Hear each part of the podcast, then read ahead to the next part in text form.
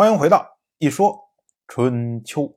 鲁国第十七任国君鲁申进入在位执政第七年，本年的夏天，倪离来到鲁国朝见。倪国这个国家，我们之前也提到过，它呢实际上是诸国的一个分支。最早的时候呢，没有受到王室的承认，大概是这些年。跟着齐国的国君齐小白到处奔走，所以呢，王室正式加封他为子爵。春秋则称这位倪离来为小诸子。所谓小诸呢，其实就是指小号的诸国，大概这么个意思。同样是本年的夏天，郑国终于有所行动，郑国杀掉了他的大夫。申侯以取悦齐国。我们之前讲春天的时候，郑国内部大讨论，到底是亲附齐国还是抗拒齐国？明显亲附这一派胜。可是为什么要杀掉申侯呢？首先，因为申侯的地位最适合于承担责任。我们说啊。郑国为什么得罪齐国？就是因为郑国的国君郑杰从手指之会逃会。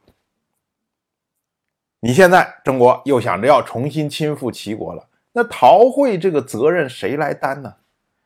申侯恰好是郑杰的宠臣，所以呢，郑杰就可以说：“看我为什么当时逃会呢？就是因为申侯在旁边撺掇我。”一直说，一直说，一直说，结果我一时糊涂，听信了他的谗言，所以做出来这么大逆不道的事情。如今呢，由申侯来承担这个责任，我杀掉他，那么请你齐国原谅我当时一时鬼迷心窍。哎，这是有人承担了责任，这个梁子解开了，这两个国家才可能和解。其次呢，申侯虽然是郑杰的宠臣。可是最近几年的行动都招人猜忌。申侯从三年以前伐楚之战的时候，受到齐小白的赐封，赐给他虎牢之地。两年以前首日会，申侯又搞了一大批的人帮他修筑虎牢的城墙，这都让郑杰觉得说申侯这个人呢，罔顾郑国的利益，随时都可能出卖郑国。所以郑杰就想。我想尽办法要讨好齐国，齐国就是不搭理我，非要派兵来打我的时候，那么我至少在他打我之前，消除掉国内的这么一个隐患。更重要的是呢，这里面还有郑杰跟齐小白较劲的意味在。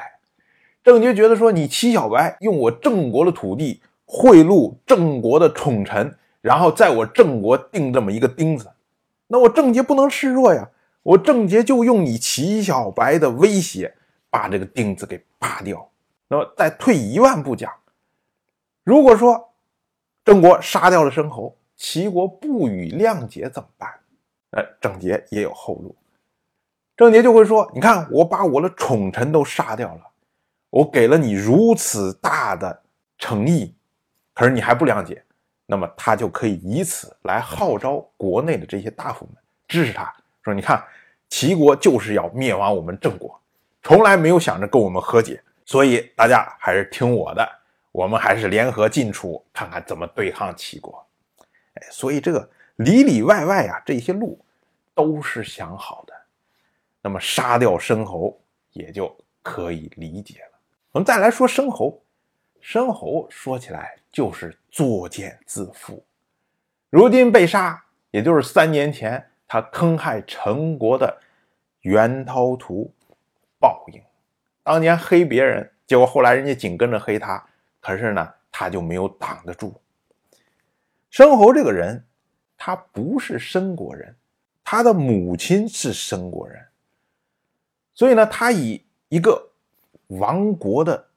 这个国名作为他的氏来称呼他自己叫申侯，这么样一个人，我们就可以想象啊，他最初的地位并不是很高，但是这个人呢，特别善于去讨好别人。他在楚国受到了楚国上任国君米兹的宠幸。米兹临死之前呢，特意把他叫到跟前，然后送给他玉璧，送给他财物，让他离开楚国。米兹当时说啊，说只有我了解你，你这个人呢，为人贪得无厌，对我呢是予取予求，但是呢，我了解你，所以我不跟你去计较。可是。以后你再碰到的那些国君，必然会因为你这些贪婪，向你索取回报。那个时候，就是你大祸临头的时候啊！这说起来，米兹啊，对申侯真是不薄啊。临死之前还想着他的后路。米兹接着说啊，他说：“我死了以后，你不要在楚国待着，因为会非常危险，而且你也不要去小国。”因为小国容不下你，米兹下葬以后，申侯就跑去了郑国，而郑国呢，当时是郑国的上代国君郑突在位的时候，结果申侯呢就受到了郑突的宠信。后来郑突死了之后呢，申侯又受到郑杰的宠信。可是谁能想到，今天被人当作诚意给杀掉了？申侯被杀这件事情。后来呢，传到了楚国，楚国的令尹斗谷乌图就感叹说：“说古人有言，知臣莫若君呐，说的简直太对了。当然，我就这么一说，您就那么一听，感谢您的耐心陪伴。”如果您对《一说春秋》这个节目感兴趣的话，请在微信中搜索公众号“一说春秋”，关注我。您不仅能得到《一说春秋》文字版的推送，还可以直接和我互动交流。我在那里等待您的真知灼见。